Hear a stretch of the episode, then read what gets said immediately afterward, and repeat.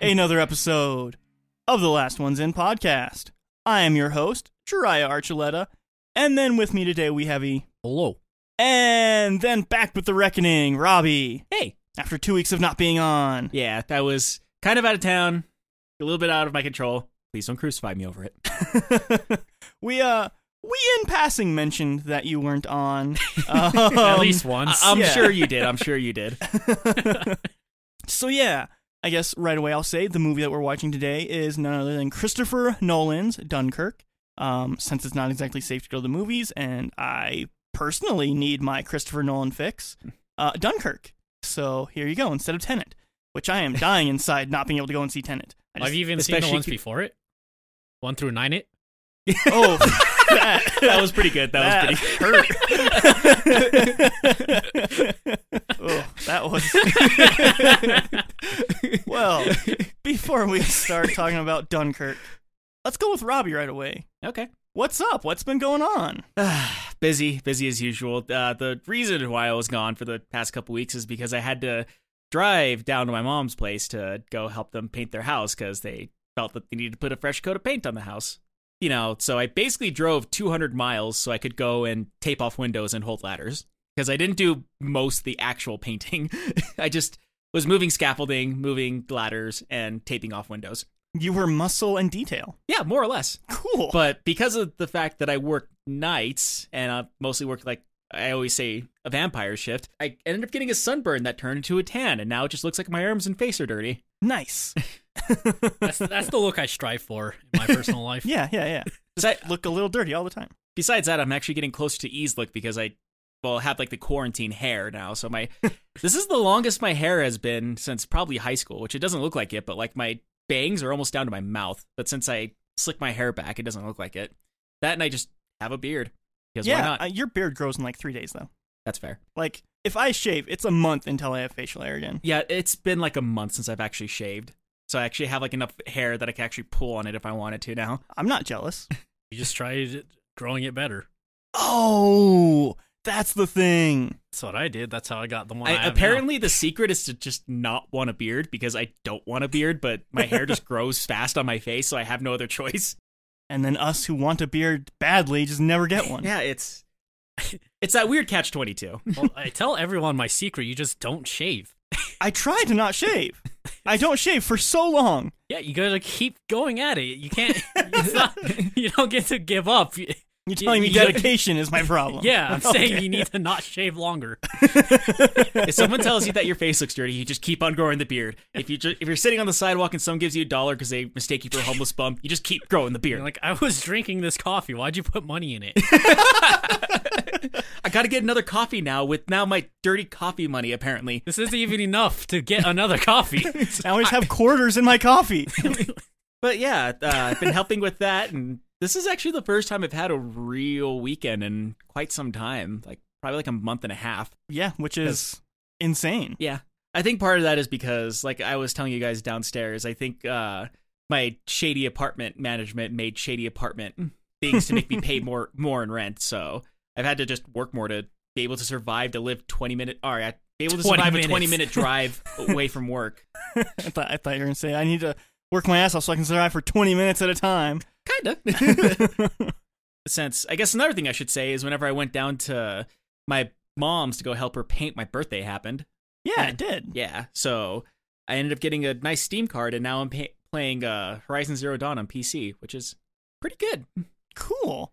Uh, which is sad because I also own it on PS4, but I just like mouse and keyboard more. Of course. okay, well, uh, mouse and keyboard is pretty good for certain games. I don't know about. No, no, The race no. and dog. Robbie has a problem. Mouse and keyboard suck for third-person games. Robbie has a problem. What do you mean? I you can disagree. control the camera with your mouse. yeah, It's the walking part. It's the, the walking is the most important part of a third person. Fine. Just it's the have a same as- controller in one hand and then use the other one with the mouse. That actually sounds great. I, it's just like first person mode, but instead of seeing a gun on the screen, you see an actual person. Nah, you walk differently, man. Not It really. feels different. I guess we that agree to mean? disagree on that one. It feels different. I don't know what to tell you. I think it feels great, especially when you're playing Dark Souls. No, I'm kidding. No, no. no one plays Dark Souls No, with that's- the mouse and keyboard. That is actually just a mistake as a human being. Yeah, it actually is. oh, another thing, we also got like heavily rained on at one point in time, and I got to see what paint m- are melting off of a house looked like. Ooh. Yeah, That's like fun. tripping balls. probably like uh, like whenever I say like it poured on us, like it went literally from like there, we felt like little droplets coming down, like oh, tear, like you know, start taking everything down, like we're gonna, we or it's gonna rain, so we can't pa- be painting while it's raining, and like as we were, like you know, getting. Uh, the painting supplies down and everything like that. Like it just started pouring and pouring on us, and I had detail duty of holding a tarp over my sister and her husband to, so they can empty the paint gun out. oh, I properly. thought you just meant in general. Like, yeah, I just had to stand out there in the rain holding this tarp so other people didn't get wet. I And- had night guard, so you know how it is. And it made it funner just because it was like a rain hail mix, so it was fucking cold. that sounds awful. I know, right? but on top of that, I gotta uh, try to calm my mom down because like there was just puddles of white all over the ground from it, the paint melting off the house. Cool. Yeah, Oh, Cool. and then we got to repaint all that, so that was fun. Yeah, that sounds like a blast. You just like dipped your roller in that puddle and then That's why I decided not to do overtime, is so I can go and deal with that shit. cool. Well, uh, I guess E. Hello. Yeah. What's been going on with you? I beat Earthbound, which is a game I started Nice. in 2012. Oh, so you finally got there, huh? Yeah. it was it was more an off and on thing, as probably you can guess. But um, Yeah. I think I've started playing that game like four or five separate times, and I still have yet to beat that game. I I love it. I think it's probably one of the best RPGs I've played. It does suffer a bit from being an RPG made in the 90s, in, like 1996 or 1993. some some Something weird like that. Mm, time. Well, you're- I was I got super pissed because you know they did the dumb RPG thing. It was like, hey, here's an enemy that could just one hit kill you, and it's like, Yeah. why would you put this in the game? But it, on the other side, it has my favorite RPG mechanic that's never used, up to where like Ticking down. no, like if you run into an enemy that you just are way overpowered for, you just automatically Yes. win the fight. I really, if I make an RPG, I want that to be a mechanic. Yeah, like h- how has nobody used that? It's so good. I know. Like I, I really don't like I've know some games will do a thing where like your the enemies will just stop being there, but Earthbound really does cool stuff like enemies start to run away from you when you beat the Yeah. boss, and that's Yeah. such a clever mechanic. Yeah, it's really cool. Like that, it Yeah. just has a bunch of stuff that I don't know why other people haven't stolen it. Uh well one Earthbound did not sell very well. And while Right. it inspired a lot of really good games, you don't want to steal everything. That's fair. But yeah, I that would definitely be something. Um also Hypnospace Outlaw uh, Yeah. got an update recently. oh, So I replayed it, and on this playthrough, since I wasn't so like like I need to beat the game, I actually got to just like take time and just like explore everything. And God, that is such an amazing game. Hypnospace Outlaw. That's the '90s internet simulator. Right. Yeah. Yeah. yeah. Okay. Okay. It's- yeah. yeah, yeah. Oh man, it's such an amazing game, and replaying it like cemented how much I actually just love that game because it just oozes charm everywhere. yeah. That's what I've heard. I've not played it myself, but it looks it looks fun. And, You know, it's, it's coming on S- Switch. That doesn't help me I at know. all. I think, it's, I think it's actually coming on PS4 or something as well. Honestly, I mean, I also have a computer. yeah, yeah. But are you gonna get it? Oh no. Nah, I have to be This in this is hot room and actually- play a video game then. yeah, I was gonna say this is actually my first time hearing about this game. Uh, it's amazing. It But- came out 2018, 2019, one of those. Um, I believe it was late 2019. I guess to give you a general download, the, the game is basically you are a moderator for the internet forums Oh, in the 90s. oh god, It oozes charm. Yeah. Yeah. But uh, yeah, that was. Oh man, I love that game so much. So uh, you know, two games beat and one I beat before, but like that's that's a new record for me. It's pretty good. That was a good week. Earthbound was hilarious because like uh, you know, I I finally set up this TV, so I'll hook up my Wii U because that's what I bought it on. And then I I was like, oh yeah, I- yo, I love Earthbound. I had to figure out where the hell I was. So like I just like opened a walkthrough and started like looking randomly throughout stuff to see if I saw I familiar recognized what you were doing. Yeah. Yeah. but um, so like I did it two hours, then I ate. I was like, I'll just put a little more time, and then I played for six hours to beat it. Oh. Yeah. Other than that, um, school stuff being dumb. Oh yeah, and a documentary about Veggie Tales. oh. You're watching a lot of documentaries. I so here's the trick. I do a lot, but they're always YouTube documentaries. So in my mind, I'm like, ah, they're not gonna count that. It counts. Yeah. I watch a lot of video game YouTube documentaries. They're very good. But how is the host who may or may not have them? Yeah, you weren't here for this, Robbie. Right. There was an argument about who had the most or whether it was important who had the most. and uh, Rocky just has some deep seated issues he needs to work through. how is the host with the toast? uh, good. Doing good, I think. Or okay, at least. I had, uh, I took a bunch of extra days off this week from the actual job. Um, and just kind of hung around and watched a whole bunch of stuff and rewatched a bunch of stuff. And, painted a house. didn't paint a house, Oh, but okay. I I That- did that was play just me. Marvel's Avengers on PS4 for quite a bit of time. Really fun. Like all the marketing and like all of the press stuff that they put out was always about like the end game and like the online and the co-op, and they didn't mention how good their single player is.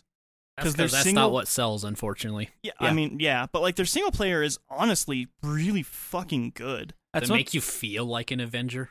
Yes. Wow. Um, and it puts you, it starts you through the eyes of Ms. Marvel, who started as not a mu- uh, mutant or anything. She's an Inhuman who uh, got her powers through an event that happened through Avengers in this, and so she was like a huge Avengers fan.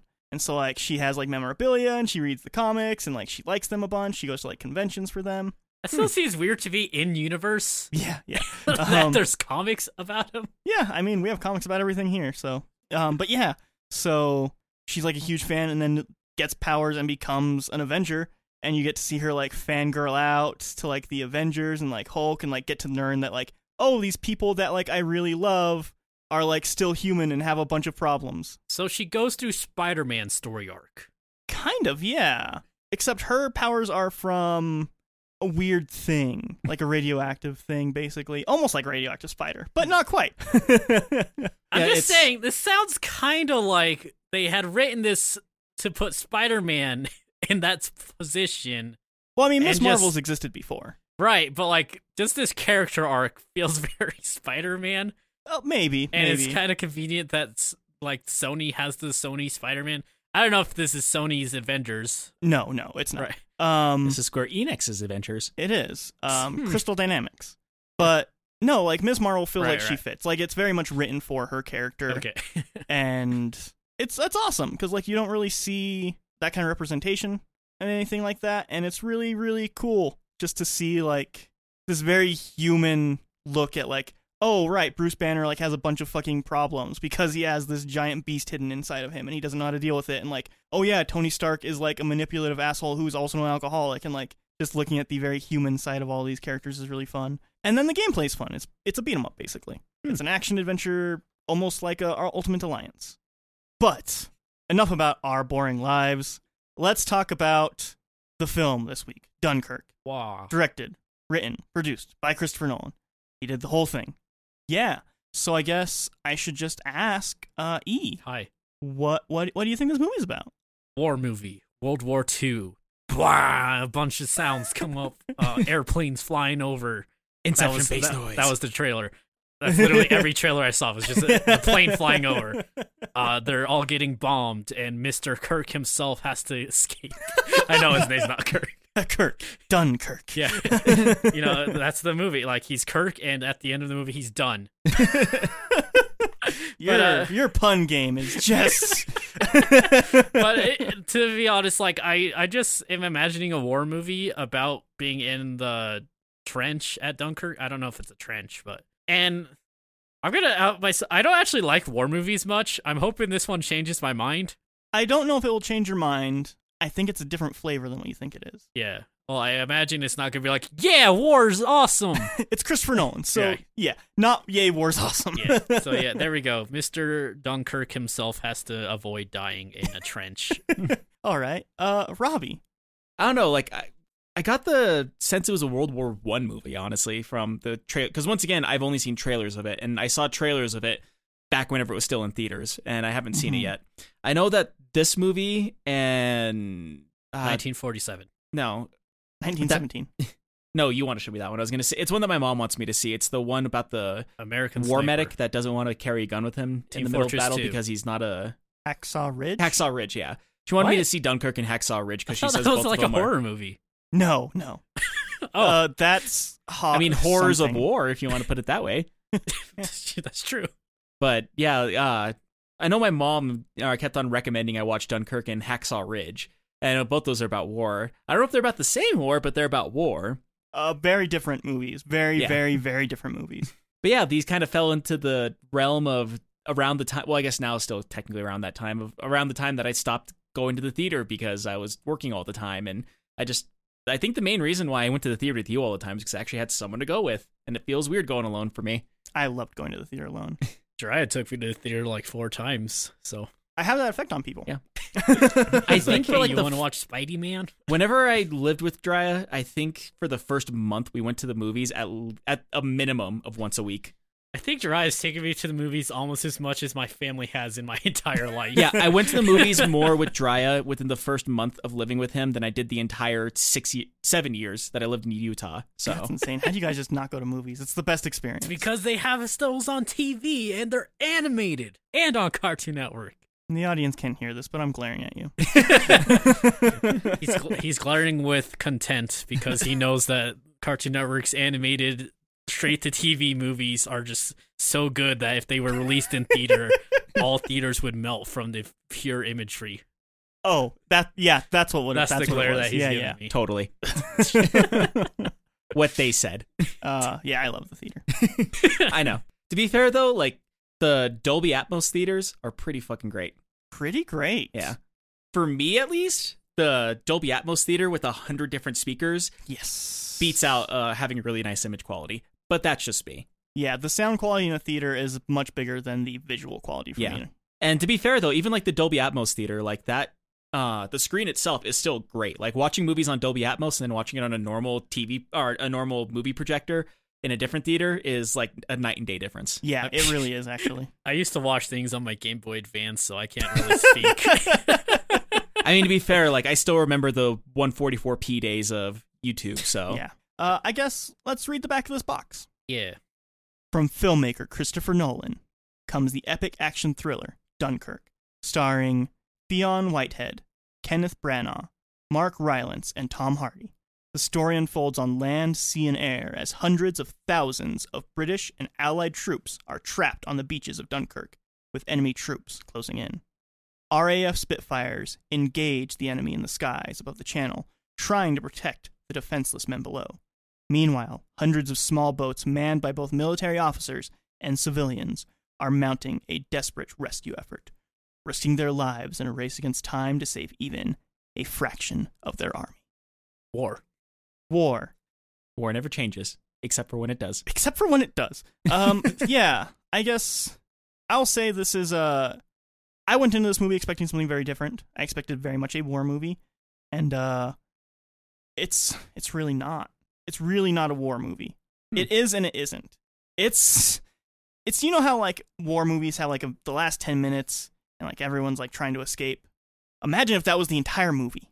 So basically, the entire movie is like the first 20 minutes of Saving Private Ryan. No, it's the last ten, Oh, okay. which means nothing to eat. But No, Yeah. I haven't seen Mr. Ryan myself.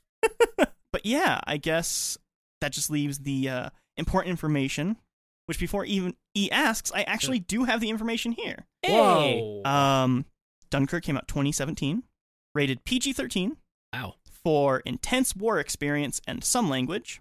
Spanish? Because there's only some language during an intense war. Yeah, yeah. um, and uh, you can't. It's not on any streaming services. So 3.99 from YouTube, Google Play, Vudu, and Amazon. Yeah. And uh, today, uh, just so you guys know the experience that we're getting with this, watching it in 4K with 5.1 surround sound.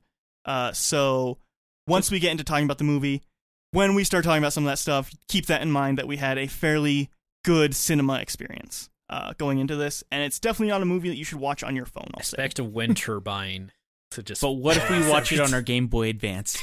There's got to be a fucking way. I bet there's a fucking way. But I may have missed it. Did you say how long this movie was? I didn't. That's a good point, E. It's 106 minutes. Not too bad. No, it's it's very short actually. That is right. especially for a Nolan film. For, no, I was for A, gonna say, a we've Nolan been- film, and for B, a war movie. That's rather short, because most war movies that I grew up watching were fucking long. Yeah, uh, this movie definitely has a point that it's trying to make. And uh, before I say too much, let's just Yeah. get into it. All right. Uh, yes, so we'll be right back with our non-spoilery thoughts on Dunkirk. All right. And we are back. from watching Dunkirk. Uh, and we're just going to jump right into it here. We're going to go with E first. Hello. What did you think of this movie? It's solid. Um again It's solid. as I said earlier, I think I just I'm not like super into war movies. Mm-hmm. Something about the structure of them isn't my jam. I'd say this is probably the best one I've seen, but when you're comparing it to like American Sniper and the tank one, Fury. Fury, Those are Those are weird. war basically movies. propaganda. Yeah, I would argue. yeah, so yeah. this They're- one doesn't feel as well. It's not even American, so I can't say from an American experience if it's propaganda. Um, it's it's fine. Like structurally, it's very sound. Um, I have some issue with the pacing of a spec- one of the parts. We'll go in. I can go into that later. But Okay. um, yeah, it's fine. Uh, I bet if I was more into war, then I would and then I would like it more. As the movie goes, it's pretty good. Okay. I may- stream if you want, I guess. I- Okay, it's not a movie I would go out my way to see again. The sound is great. yeah, the sound is very Christopher Nolan, very Yeah, loud. yeah.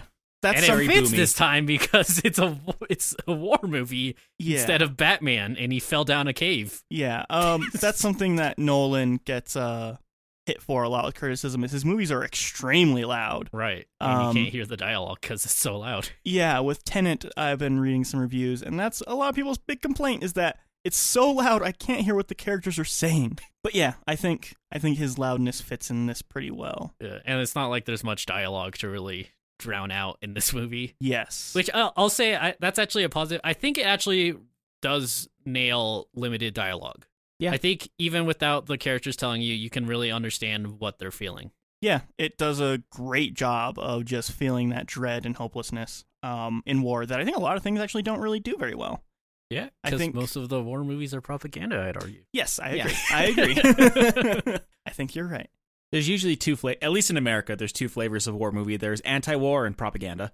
Yeah, and I think as war movies go, this doesn't quite fall in either camp. I think in portions it falls in both, but I don't think it's it's not pro-war and it's not anti-war. It's I it's more of a this is just an event that happened. I, I would say it accurately represents the public's opinion of war during this time. yes, yeah. I think that's a fair assessment. I would give. Yeah. But enough about Mister. I don't care about war. Uh, Ravi, how do you? So it is structured very differently from other war movies, which is both a up and a downside, I would Mhm. say, for this movie. Uh, I do kind of agree with E that it is structured with like the way that it tells the story, kind of weirdly, and it, they make a couple weird decisions. Which, if you know more about what ac- the actual evacuation of Dunkirk, probably isn't all that big of a deal. But if you go in completely blind, I'm pretty sure it could be kind of jarring to watch it. But we'll probably get more into that when it comes to the spoilers of it. But all in all, it is still a solid movie. It is very good. It is very Christopher Nolan-y when it comes to, like you said, the sound, the color grading, the way that the everybody acts in it. There's certain people that seem to be in every single Christopher Nolan movie, and they're in this movie too because, of course, they are. He likes some people. Yeah, he does. does. Th- that's not a bad thing though, but like, yeah, it is. Ah. but it's what you know. It's just one of those things. You have certain directors like they always have at least just that one person that's in all of their movies. Yeah, that's something that uh, ties it back in. Yeah, So one thing I'll say for people listening is uh, this is very Christopher Nolan and he likes to fuck with time and all of his movies there's some sort of fuckery with time that he does. yeah. Um, so this one is three storylines around Dunkirk that are hap- that you get to see simultaneously happen, but they're all very different time spans. Yeah, and that kind of threw me off a bit, to be honest with you. But Yeah, my first viewing, um, it was a bit confusing. So like, wait, why is it night? Why is it day? And then Right. like it took a while to click. Like, oh right, this Right. is hap- this is a very long span of time happening very short for these people, and it's a very short amount of time happening and a very long amount of time for these other people. yeah, but I figured I'd get more into that when I, we get into the spoilery talks of it. Sure. But other than that, like it is still a solid movie all around. Like not even just a solid war movie; it's just a solid movie all around. And I would say it's at least worth watching. But since it's somewhat impossible to stream at this current point in time, I'd say it's worth at least a rent. It's worth watching at least. Uh, I feel like I said it's one of those do some research on the actual evacuation of Dunkirk in 1940 before watching it. It'll probably help out a little bit, and also, like Dry said, to know that this is three separate time or timelines, and it doesn't exactly move in a linear fashion. It moves back and forth a lot. Yeah. If you keep those in mind, it's still a really good movie, and I'd say it's worth seeing. Yeah. As for me, I really, really do love this movie. Uh, I have the rose tinted glasses of the first time I saw it was in the very middle row, the very middle of an aisle in IMAX. So I Yeah, got that- a basically perfect sound mixing right into my Yeah. ears. Um, could feel like you were getting exploded. yeah, actually, like it was an IMAX theater, and the seats don't just shake; they don't have those built in, but the seats shook because the bass was just that powerful in that theater. Uh, we should also say it's not technically not IMAX. Tech, er, in all technicality, Yes. it's the Dolby Atmos theater. no, no, which- uh, there is an IMAX theater here, but it's Oh. not up It's to not true standard IMAX, Yeah, like the- you said. it's the Okay. projector that's the problem. Right. Um, the seating and the sound is all uh, IMAX standard, but the projector itself, the image quality, isn't up to standard. Okay. Yeah. But yeah, I, I was thinking of the Dolby Atmos theater that we went to all the time. Which, no, the Adobe Atmos is, I would say, much better than IMAX, okay. just for Sound. sound. I- Yeah. If it's if it's mastered in Atmos, you can't get better than Adobe Theater. That's fair. But yeah, I was thinking of that because once again with Dolby At- or the Dolby Atmos theater, when you're in those seats, if literally anything louder than uh, just normal conversation happens, your seat, seat is going to shake. It's great. It's I pretty love great. It's like, whoa, look out! And then everyone falls out of their seat because it just knocks them off. Uh, close. It's it's really great whenever a movie is actually mastered in Atmos, and you can always tell the people who don't go to a theater that often because like went and saw Godzilla, and it does the Atmos thing to where like uh, it says like Dolby, and it's like, "Grrr," and then it goes, and like all the pieces fall into place for the title for Atmos, and it's very loud and it flows through the entire theater, and then it's very big like boom, and then it goes silent. And you can always tell the people who don't go to the movie often because you hear, "Oh my god," and it's great. It's like the THX when that comes up. It's like, Much it's like louder. that. It's like that, but on steroids. yeah, it's great. Because I Um, remember the first time Dry took me to that the, the Dolby Atmos theater, and I watch it, and my I think my first reaction with that uh, initial Atmos that they do is, "Whoa!" yeah, it's really great. It's it's a really cool first experience. Yeah, this movie really is great. Uh, the way that I describe this movie is that it is all climax from the very start of it to the very end. It feels like what a normal war movie would have be the last 15 20 minutes. That's this entire movie. And it never really lets up the pressure and lets you f- get comfortable. It does, but it's only to build up to the next, like you said, climaxed style of uh, scene. I guess it's not too spoilery to say this. I was gonna say it ha- it does a very good job of like making, like you said, having that sense of dread and having that sense of importance, but also having that wartime hurry up and wait kind of feeling. Yes, yeah. Uh, especially for the story on the beach that Yeah. takes place over the week. Um, between that or like uh, a few times with the boats too. But like I feel like mhm. ninety percent of the boat scenes in this are something bad is going to happen soon when they start getting on the boats. Yeah, yes, but yeah, I uh, I really do love this movie. I'm not gonna say it's Nolan's best work, but it's up there for me. It's not quite Dark Knight or Inception or Interstellar, but it's right below I think Inception for me. Okay, Um, Interstellar I think might be my favorite Nolan movie actually. it's just this very Same. solid movie. it is. It is Very good. very solid. I very much so think that this movie is worth buying. I've bought it twice now. I bought the Blu-ray of it, and then once I got my 4K player, I bought the 4K of it. First in line for it. No, They're no. like, we have four of these in existence. and Dry was like, hello, yes. I feel I'm- like the people who are normally uh, first in line for things like that are the rare people who have uh, time and money, so they Yes. can actually they can actually spend time waiting in line to get stuff like Why do you this. think he took the couple days off? He was trying to. he's I was he's trying to get that appeal- Goonies 4K. God, Goonies sounds terrible in 4K. Why? Oh wait, no, the octopus scene is uh, deleted. I forgot. Yeah, yeah, yeah. yeah, great movie. Definitely worth a buy, in my opinion. It's just really, really, really solid and fills you with that sense of dread really well. Uh, so I guess that that means we uh, move on to spoiler talk and a lot of behind the scenes. I got a lot of that, so Nice. you're You're interested. behind with them. um, since it's historical, I would say there's not a whole lot to spoil. You could go and figure out what this is about, or if you paid much attention in history class, you probably already know. You learned this in history. I'd be very surprised, and you're probably not from America. I would argue. That's that's true. Yeah, I was gonna say like I didn't I didn't learn about this whenever. Well, I didn't learn about a lot of World War II battles in American history, but yeah. then again, I don't feel like this would be in American history My- either. And then with world history, it's usually stuff that's further back. Yeah. Mine literally went, okay, here's how America wasn't in the war, and then here's how we were. Like, it literally was like, yeah, people were so pissed off about the last war that we didn't want to be in the war anymore, and blah, blah, blah. Like not oh hey, here's what happened while America was busy twiddling our thumbs. That's a little insensitive, but It's kind of true. but that's enough of this history lesson. this isn't a history podcast if you haven't made, been made aware If yet. it's a history podcast, we are not doing a good job at all. We're talking movie history. but yeah, uh, last chance to not hear spoilers about a literal real I feel event. like yeah, I Yeah. feel like we've done minor spoilers, but we're kind of doing the whole like it, it's history. It happened. Read it if you you can read about it in a book. spoilers. There's a World War II. What? yeah, Two? the production for World War III has been going on for a long time. Some insane pre-production. Anyway, yeah, Yeah. we'll be right back with spoiler talk and behind the scenes. All right, so Dry, you want to give us the lowdown on Dunkirk? Yes. So yeah, the basic premise of the movie is that it isn't about the battle in Dunkirk at all. It is literally just about the evacuation process that happened due to the British losing control, basically. Right. And the way that that story is told is through three different timelines that are happening at the same time, more or less, through our eyes.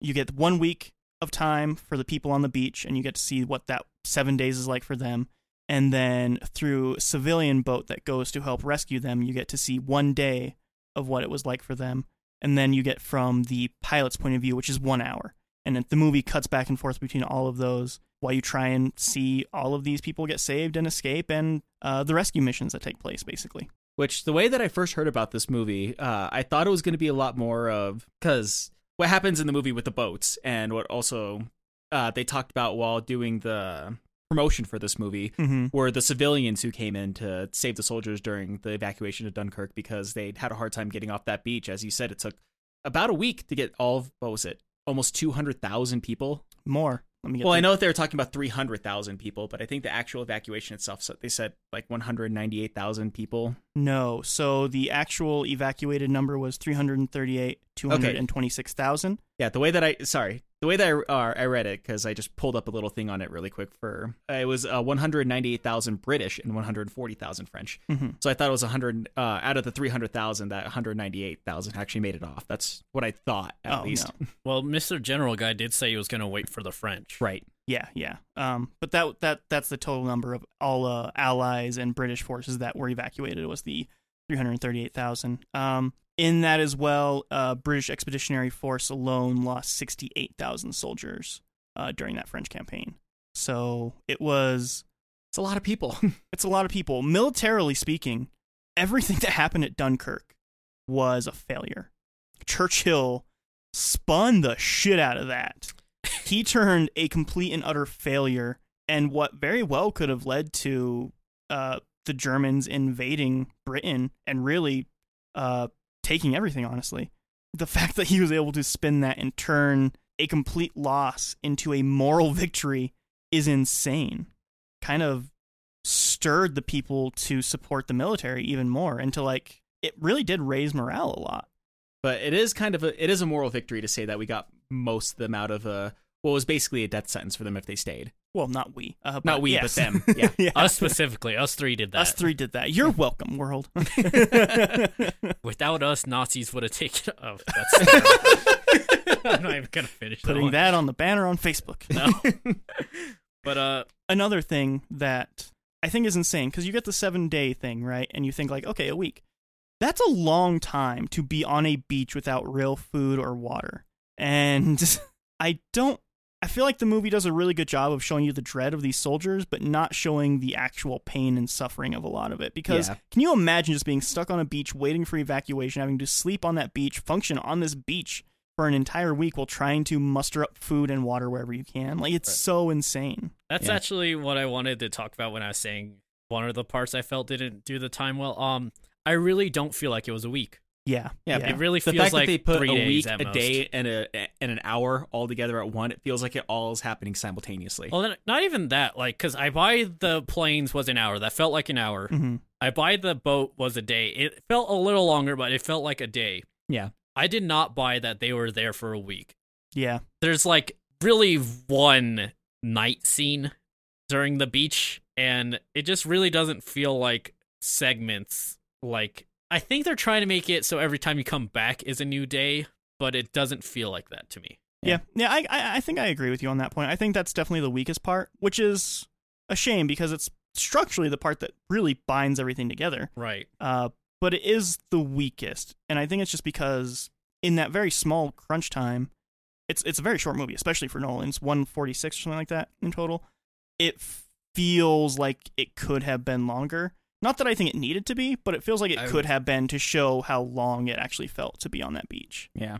Well, and like I said, that's part of the hurry up and wait feeling that it has is a lot of those beach scenes wherever Yeah. they're just kind of sitting around trying to find a boat to get on, and then that didn't work, so okay, back to the beach, Yeah, yeah. and then It's a lot of trial and error and Mm. yeah, falling off boats and getting back on new boats for them. yeah, it is, and uh, like it's the way that they do it, like it feels like it's all for me at least, it felt like it was all happening simultaneously, so that kind of made it a little bit hard to show like for just like that little bit of like I said, if you don't know anything about what's happening with this or with the movie and you go in completely um completely blind, then it's hard to piece that together until like you know little facts like that about how on the beach it was one week and for the boat it was one day and for the planes it was one hour. yeah, yeah. Um, I think a second viewing helped helps with that a lot Yeah, because you go and- in with that mindset already.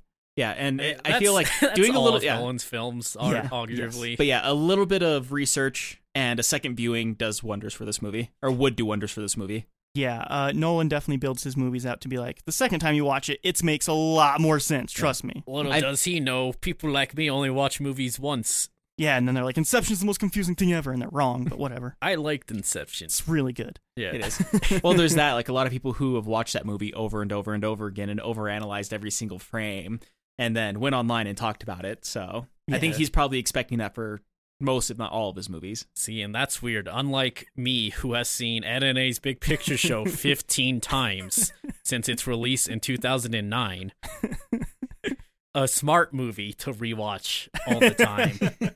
takes lots of rewatches to really understand what's happening there. Um, but yeah, so that seven days is um, the evacuation order came in on May 25th, 1940, and the evacuation happened until June 4th. And that's insane. That's Yeah. just insane to think about. Another movie that probably had a hard time de- are dealing with that too is uh, I don't know if you remember that movie, that old movie Behind Enemy Lines. I do. Yeah, because with that one, it makes it feel like it's maybe a couple days that uh, where all this happens, but apparently, like the real life version of that was over six months. Yeah, which is like does it feels like a day Yeah, in that movie? Yeah, The passage But- of time is one of the hardest things to get right in a short amount of time, yeah, such it as is. a It- movie. despite doing a lot of time lapse footage, it's hard to get a sense of like how long, like you know, this happened within the span of a week or a month or a year. For a lot, whenever you're trying to condense it down to like an hour. yeah. And I think Nolan uh, kind of perfected his timey wiminess with Interstellar in a lot Yeah. of ways, just because I think it does relativity uh, really well It in does- a way that is way underappreciated for that movie. Well, I'd argue, I'd argue it works a lot better when it actually goes into the movie, like Yes, yes. Interstellar, Inception, all those really play with the idea of the nonlinear story. Whereas this, while it's definitely not like a deterrence for the, I don't know if that's the word I'm looking for You got it. Yeah, for for this movie. I don't think it adds too much to be told non-linearly. You're right. You're right. Uh, I think here it feels uh, slightly gimmicky. I think it works I- well for the plane and boat scenes. Yeah, they, Yeah. they feel like they have a interconnected tension. Uh, with the beach, I don't feel like you feel that until the very end. No, even at the end, it's kind of hard to tell for me at least. Like, That's fair. I'm like, okay, this is the boat that blows up, Yeah, yeah. and I saw it blow up three minutes ago, so they're connected now. yeah, Also, I don't know how I'm gonna. So maybe I'm just s- dumb. How did the one guy get onto that? What was it? It was like a U-boat, and the one, that, the first one onto the boat, onto the grandpa's boat, like. So it did kind of show that, and that's whenever me and Dry got into that whole conversation about how time's weird in the movie. Because what it was is uh, So, are you talking about the PTSD guy? Yes. Yeah. Okay. because you know how that one boat got shot down and then they Yeah, were yeah. swimming towards the uh, the lifesaver boats i guess or whatever you would call the Yeah. So, I, Reserve- yeah, I think I understand what he's asking. Like, because when you first meet him, he's like on a vessel that's sunk Yeah. in the middle of the ocean. Um, but then in like the next scene, you see him and he's like on a dinghy, and they go back to the beach.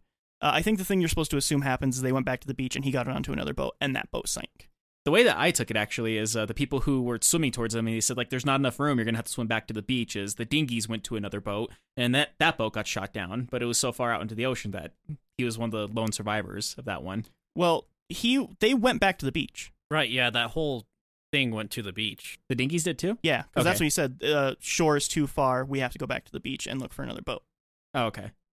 Um, so But they yeah. went back to the beach, and I think you're supposed to just assume that he got onto another boat and that boat also sunk.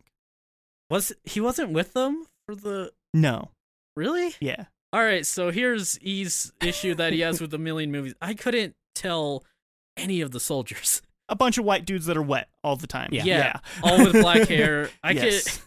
There was one that didn't speak, and sometimes I thought I knew who he was. So are there four of them then? Um. So Because there's the mate. I'm gonna call him main guy, yeah, the one you meet first. the British guy that starts the movie off Yeah, he meets with the one that doesn't talk. hmm on the beach when he's trying to take a poop. Yeah. After after the first boat sinks, he meets a third guy. Yes, played by Harry Styles. Is he really? It really is. Yeah, that is. Huh. That's one of those things I was gonna say. It's is, very strange. yeah, I was gonna say. I feel like it was a weird choice to have him in the movie, but honestly, he did a good job. yeah, I think he played the role well. Okay, so then Harry and then Harry gets to escape and becomes the guy who goes on the grandpa's boat then? No, that different guy, Okay. different guy entirely. Where did that guy come from then? He was just a captain on a boat. The g- Uh, the guy who went onto the grandpa's boat eventually. Yeah, he was just a guy that was a captain on a boat, and he led that dinghy, and then yeah, he he's so he barely- was he, he was didn't never he part of the didn't know those guys then. No. No.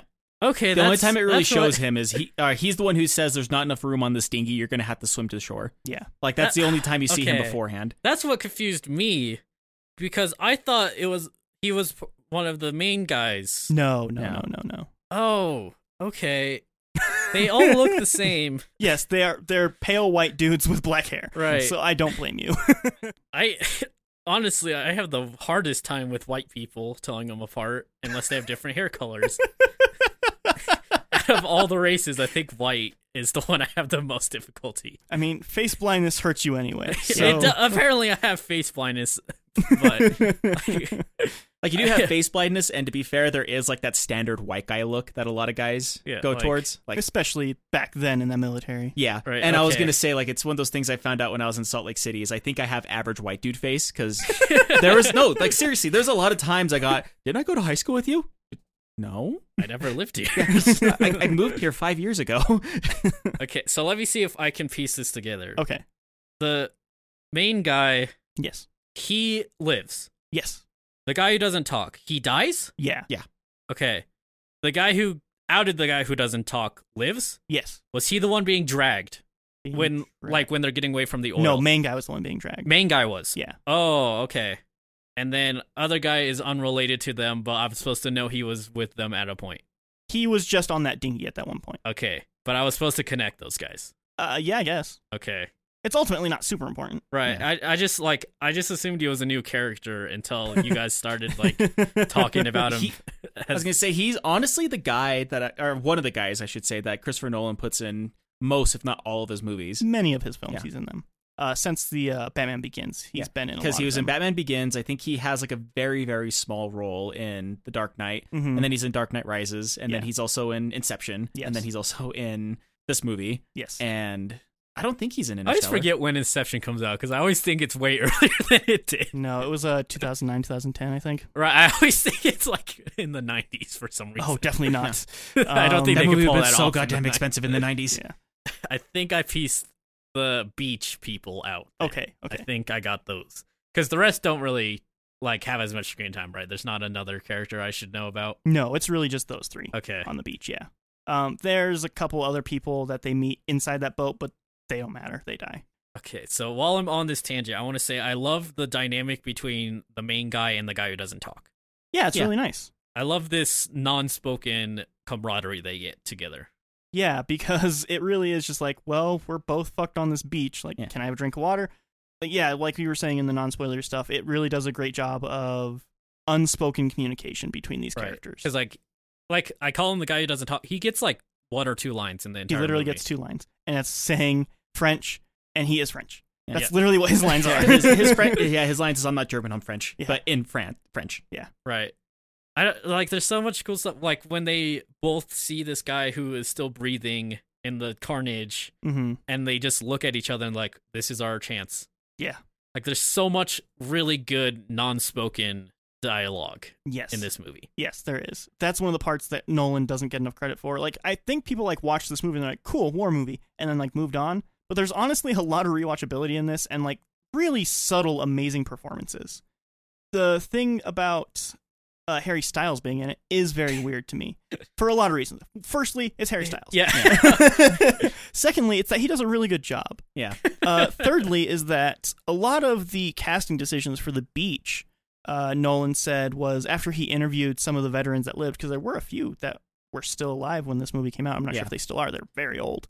It's, Um, it's honestly baffling how recent that it's is. insane, isn't it? Well, it's one of those things. Like I, I remember here, I'm probably gonna get the date wrong, but I'm doing this off the top of my head.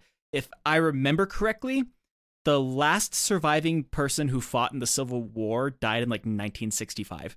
Insane. Yeah.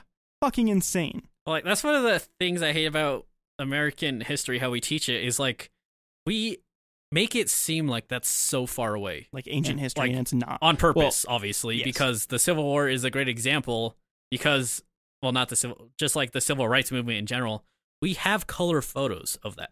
Yeah. And we purposely use black and white photos to make it seem like it's farther than it really is. I think part of it is a time disassociation of it too. Like uh, it's harder for people to bring that time frame into mind whenever it was before your time, and like it's one of those things that make people feel really old. Like uh, that I said on Facebook because somebody had a post, and it's one of my favorite things to say when somebody says like, "What's something that makes you feel really old?" Is uh, and I actually said it to a radio station once, and I made everyone on that radio station feel old on ac- well, not on accident, kind of on purpose. uh, is they said like what's something that makes you feel really old and this was back in i think 2017 or 2018 uh, and i had said to them that um, people who are graduating high school now are graduating learning uh, yeah, learning about 9-11 as an event that happened before they were born Yeah, it's it's Yeah. crazy. and so it's just one of those like people who were born after that like you can talk about it but for them it's a historical event because they don't have it happened before they were born Yeah. and so it's makes it it doesn't matter if it was you know it doesn't matter if it was 20 years ago or a million years ago it was before your time so it's hard to put a time sense to that Like it's one of those things. What it- it was last year would be the first time someone could vote without actually have been alive during 9/11. I want to know what their their thoughts are on the world. Honestly. I mean, I'm pretty close. To Oh, that. right, close. You're here. Oh, you're weird. I was. I was two well years no old. it's like yeah. it's like what i said on one of our live casts not too long ago is i was listening to someone do a kind of a video essay on that uh that six or the six album thing that had to deal with dementia Mm-hmm. and the guy was talking about uh, the, he's like yeah this guy started in 1999 this guy's been making music longer than i've been alive and like i had this moment where i was like fuck i'm old just one last thing before we get Yeah. back to the point. Um, Macaulay Culkin recently tweeted out, "Hey, want to feel old? I turned 40 today." yeah I remember, yeah, that was yeah i told my hilarious. mom that and she laughed Um, anyway, back to the movie. Yeah. Okay. Um, so Yes, so Christopher Nolan's uh, casting choices. Yeah. After he interviewed some of the veterans that were alive that were there, he decided it would be best to go with nameless actors. So the two and Harry Styles. and Harry Styles. Which I mean, the first time I watched it, I didn't realize it was Harry Styles. Yeah. So you could have. I- t- I had a couple Still, of- am trying to figure out which one was Harry the Styles. long hair guy who betrays. The the one who like says, "Hey, he's German." Throw Oh, him out." okay. That one's Harry. Styles. Right, Yeah, That's exactly. the last guy I would have guessed is Harry Styles. I would have there, guessed there the was French a couple of guy times there was a couple of times during that movie like it was uh uh, like I would watch it and I look at that person just in the background like is that Harry Styles? Like, Um, but first. yeah, yeah. um, Christopher Nolan decided to cast unknowns for the role because he wanted them to feel like blank, like blank people, like blank slates. Like you can't assign anything to them. You have no idea who they are, what they are, because that's what those soldiers felt like. They just felt like blank fodder for the enemy. I think that is probably the best decision you can make for a war movie. Yeah. Yeah. Well, Un- unless you're purposely making propaganda, I guess. But yes, which definitely not Nolan's thing. Yeah. he definitely looks at this as a turning point. Uh, from some of the interviews I was reading, he thinks that if this rescue mission didn't happen, like if they failed to rescue these people, then Europe would have been taken over because there there would have been the military victory that they lost, or the military fight that they lost, and the moral. right. Um, and so it would have just beat down the Yeah. British to a point to where they couldn't have felt like they fought, and it would have just demoralized the yeah, country. it would be really hard morale wise. You'd be like, oh yeah, Germans uh, cornered 340,000 people on a beach and executed all of them. That would Right. be huge hit to morale. Yeah, like what would nobody would want to fight because they're like, well, I guess we're fucking useless. Yeah. Which another thing that they did that was really well did really well with the movie too is I think even the soldiers who were on the Dunkirk beach felt like like they didn't have morale afterwards that it showed at the end of the movie and how like they kind of went onto that train and into the train station feeling scared that they were going to get, you know, tomatoes thro- tomatoes and rocks thrown at them. like For- Vietnam for a more recent comparison. Right. Yeah. Uh, yeah, they felt like they had Like they had failed. failed. They brought shame to an entire country because, and they thought everybody was gonna like when they got back home, everyone's gonna be like, "You failed! Like, how dare you Right.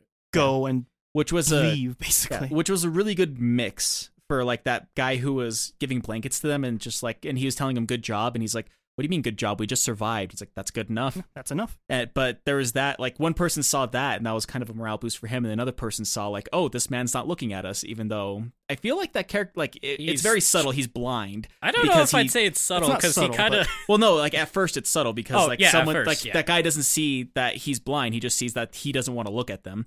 And then another person who realizes, oh, he's blind, kind of thing. Right. Yeah, The one who just goes to sleep. the one, like, well, whatever. the one, who, yeah, the one who uh, gets his face touched by him. yeah. It's very much like a perception type of thing. Like it's so Yeah. easy to misperceive something that's just right there because you already have this set in stone mind thing. Like he already wants to think that he's gonna be shamed for coming home, losing this Right. battle, and so everything he sees, he just sees shame in all of it. Yeah, Uh huh. Yeah, it's it's done really well, honestly, and it's very yeah, like it's it's more subtle than I would than you would expect from a movie. there's like a this. lot of subtlety in this movie. Um, another thing that's there's a lot of great things about the production of this film that I really love. Actually, it was filmed on Dunkirk Beach. Um, Did they explode Dunkirk that- Beach. I mean, that makes sense for Christopher Nolan, though. Like, I feel like in a weird way, Christopher Nolan is the new James Cameron in the sense that I he, wouldn't say he's the new James Cameron.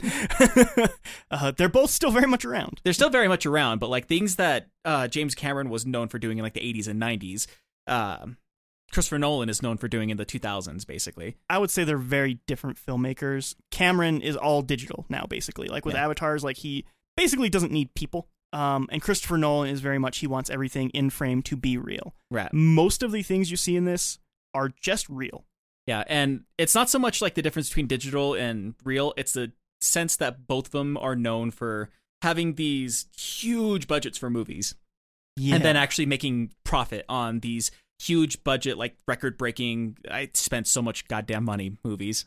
yeah, like Nolan is kind of a mystery in Hollywood because he gets huge budgets for standalone things that are never going to have sequels ever. Yeah. Like he got huge budget for Inception, for Interstellar, for Tenet. That has a gigantic budget that I feel like he'll never make back and it's going to really hurt his career Yeah. uh, because the world is ending. um, Nah, you. I know you, you're gonna buy every 4K, and he's gonna make it back exclusively from you. I, they'll make the money back. I don't think they're going to make money off No. of Tenet though. I, that, what they keep saying in interviews is they're playing the long game on this one, and they're they're excited, quote unquote, to see if it works out for them. They plan to have Tenet in theaters for the next six months. I think it's gonna be the only movie in theaters other than SpongeBob. So Well, and it's Yeah. one of those it's one of those weird fights that's happening right now because while Tenet is in theaters, uh Mulan, which is another huge budget movie, Mm-hmm. is on Disney Plus. Yeah, for And- thirty dollars extra. Yeah, and it's one of those things they're saying like from what I've seen the reviews for Tenet right now is everyone loves it that they've seen so far and Somewhat. then there's kind of a mixed bag when it comes to Mulan from what I've heard at least. I haven't seen much good said about Mulan. Once again, that's just what I've heard. I haven't seen either of the movies. I've not But- seen Tenet because I don't want to die. 'cause- well, I don't. know. Is it is it in America now? I thought it was exclusive to Canada still. Tenet? Oh no, it's in theaters. I Okay. could walk down the block and watch it right now. I know. That's why I haven't. that kind of because like the people who are I'm it's gonna sound rude. It kind of whatever. The people who are going to the movie theaters right now, I don't think are Tenet's target audience. Nope. you are one hundred percent correct, All sir. right, yeah. We could do non sequiturs all day, son. so back with the, I guess we're going about the ending some more. Um, it is, it's really beautiful the way he has a positive ending that doesn't feel propagandic. I think. Yeah, yeah. Because it has the hope for is that Harry Styles, right? Yes. Yes. Harry, Styles, Styles, and, main and guy. main guy. like there's the hope for them and like the Harry Styles was all scared when someone was like banging against the window. Rightfully so, I would argue. Yes. That's ca- that's kind of scary, but he was just giving them some beers. yeah, and apples and Yeah. well, once again, they weren't sure if they were going to be going into people booing them and like throwing rocks at the train Right, or wh- yeah. whether and like so the fact that someone came up and like handed him a beer of saying like congratulations for surviving this h- horrific ordeal. right. and like he makes- wasn't sure that that was going to happen. he even like was so scared he made uh main guy read the newspaper to um, yeah, him. because he it was he couldn't bring himself to read what kind of what they were going to write about that situation. Right. Yeah, I ju- that's really well done, and I am surprised how much I actually like that ending because I almost like I don't know, and I'm gonna out myself. I'm not like very into war, as, as you, You might don't have say. peace. I know as you might have peace, but like so when I get really wary when war movies do stuff like this because a lot of times it does feel propagandic, but this one isn't. It's like it's very melancholy almost. I would feel. well, because like it's- they had this moral victory, but there's still five years left to this war. Not even that, because like you, even so, with the airplane, the one hour segment that ends with the so one of them crashes fairly early on and it Yeah. gets saved by the grandpa boat. Well, even before him, there was one who uh, they have no idea what happened to him. He just Yeah. crashed, and they're like, "Okay, well, where, did you see where his plane went?" It's like, "I have no idea." Well, chances are he's dead in the water. Then we have to keep moving. Right. And then the one who gets saved by the grandpa. Right. So I, but so that connects with the ending with the l- re- last remaining one having to make an emergency landing in Dunkirk. And his ending is that he set his plane on fire and was captured. The movie doesn't let you know what actually happens to him. Yeah, I think what's really what's done really great there is you get to see honestly this man that you've been following, which I, I considered him the hero basically of the movie. Yeah. um, he very much was. the one who, d- I mean, uh, unless you want to count the grandpa, I think the grandpa's also kind of the yeah, hero. he is. Um, but, But- like the way that they handle his story, it feels like the most just straight up brave. Like he goes in there and he knows that he's not coming back, and he does everything he can to fight for these people to get as many people safe as he possibly can. To the point where he is literally gliding uh, off of nothing and trying to shoot other planes down, succeeding, which actually happened quite a bit during that. It's war. Yeah. Um, and Basically, a man who like ran into a suicide mission headfirst, and knowing that yeah, knowing everything that he was doing, he was going to die. but it just one it's that sense of uh i'm gonna die doing this but i may save hundreds of thousands in the process Yeah, I think that that's another mov- thing that this movie does really great is it doesn't show the anger and the fear of the enemy. It shows the hope and the bravery of the Allied forces. So much so to where you really don't see the German force at all. No, No, they're- you you don't. see an outline of them when he's captured right. at the end, but that's it. Like that's all you see is an outline. None of these planes have people in them. Yeah.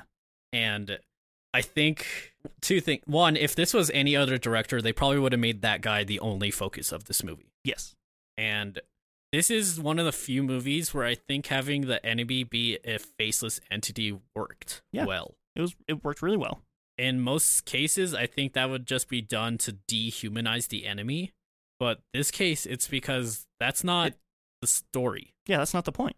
well also in a sense i feel like with this movie making the enemy faceless in a weird way kind of gives the same kind of the same energy as like um in a horror movie whenever there's like a creature in the shadows but you don't see the creature you just know that it's approaching kind of thing and so it's just like it's not so much that you see soldiers that are coming towards them as much as just like this unstoppable force that is coming to destroy them if they can't get off the speech if that makes sense It's all it's stuff like this that makes this movie really great. And even as someone who's not a war movie person, I can really appreciate a lot of these details that they do. yeah And it just really goes to show how well Nolan can do a lot of these things. he is a amazing filmmaker.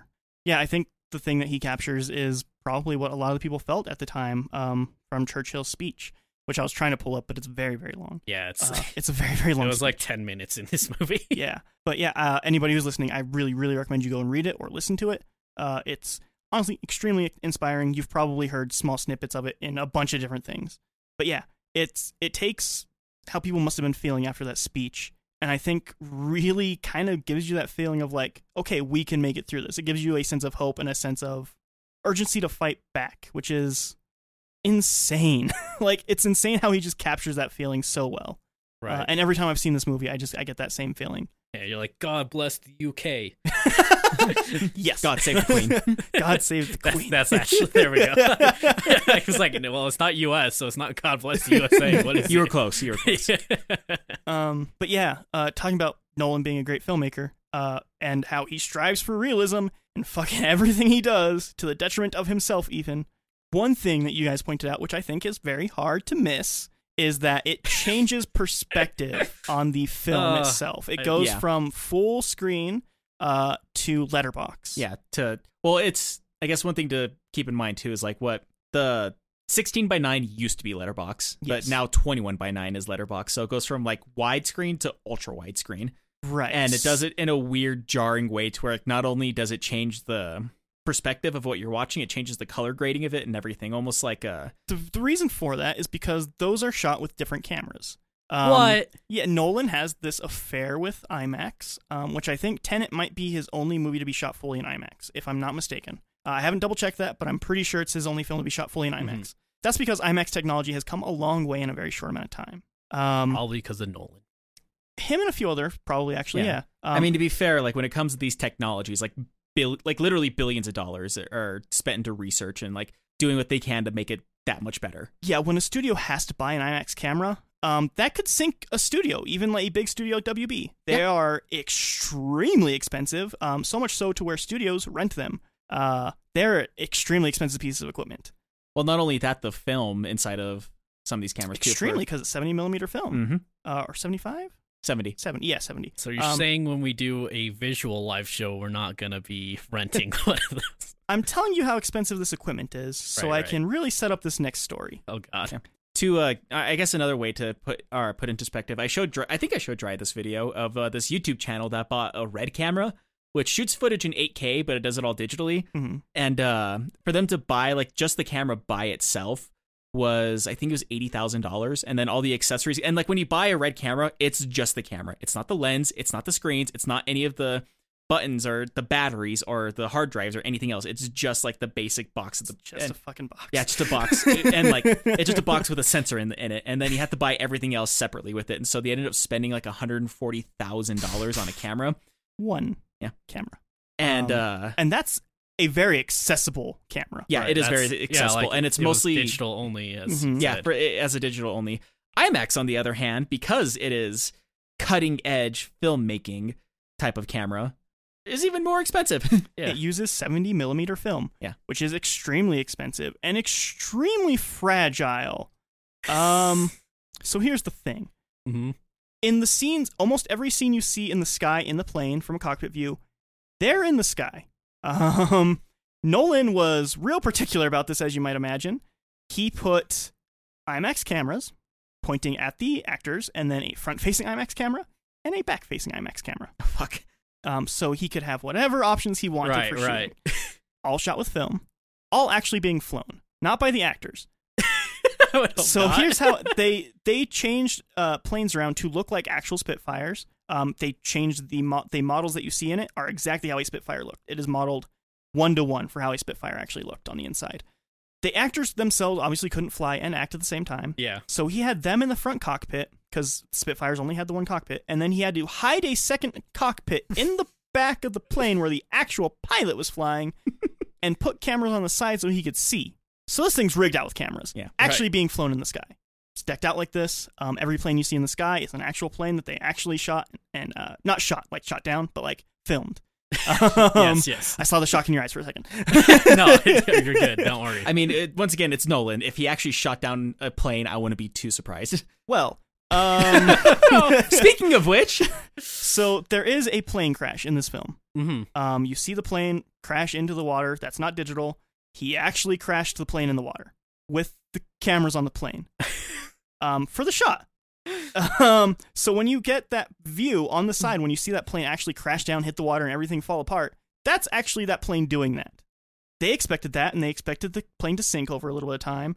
However, with all the added weight of the cameras, it sunk much faster than they expected Oh no. it sunk very very quickly to the point to where the cameras were just fucked they're dead the cameras were completely Oh, dead you no. couldn't fix them at all and the film in them was very nearly unsavable but there is apparently an old technique that christopher nolan learned that if your film gets wet if you keep it wet until you develop it, then you can still develop it.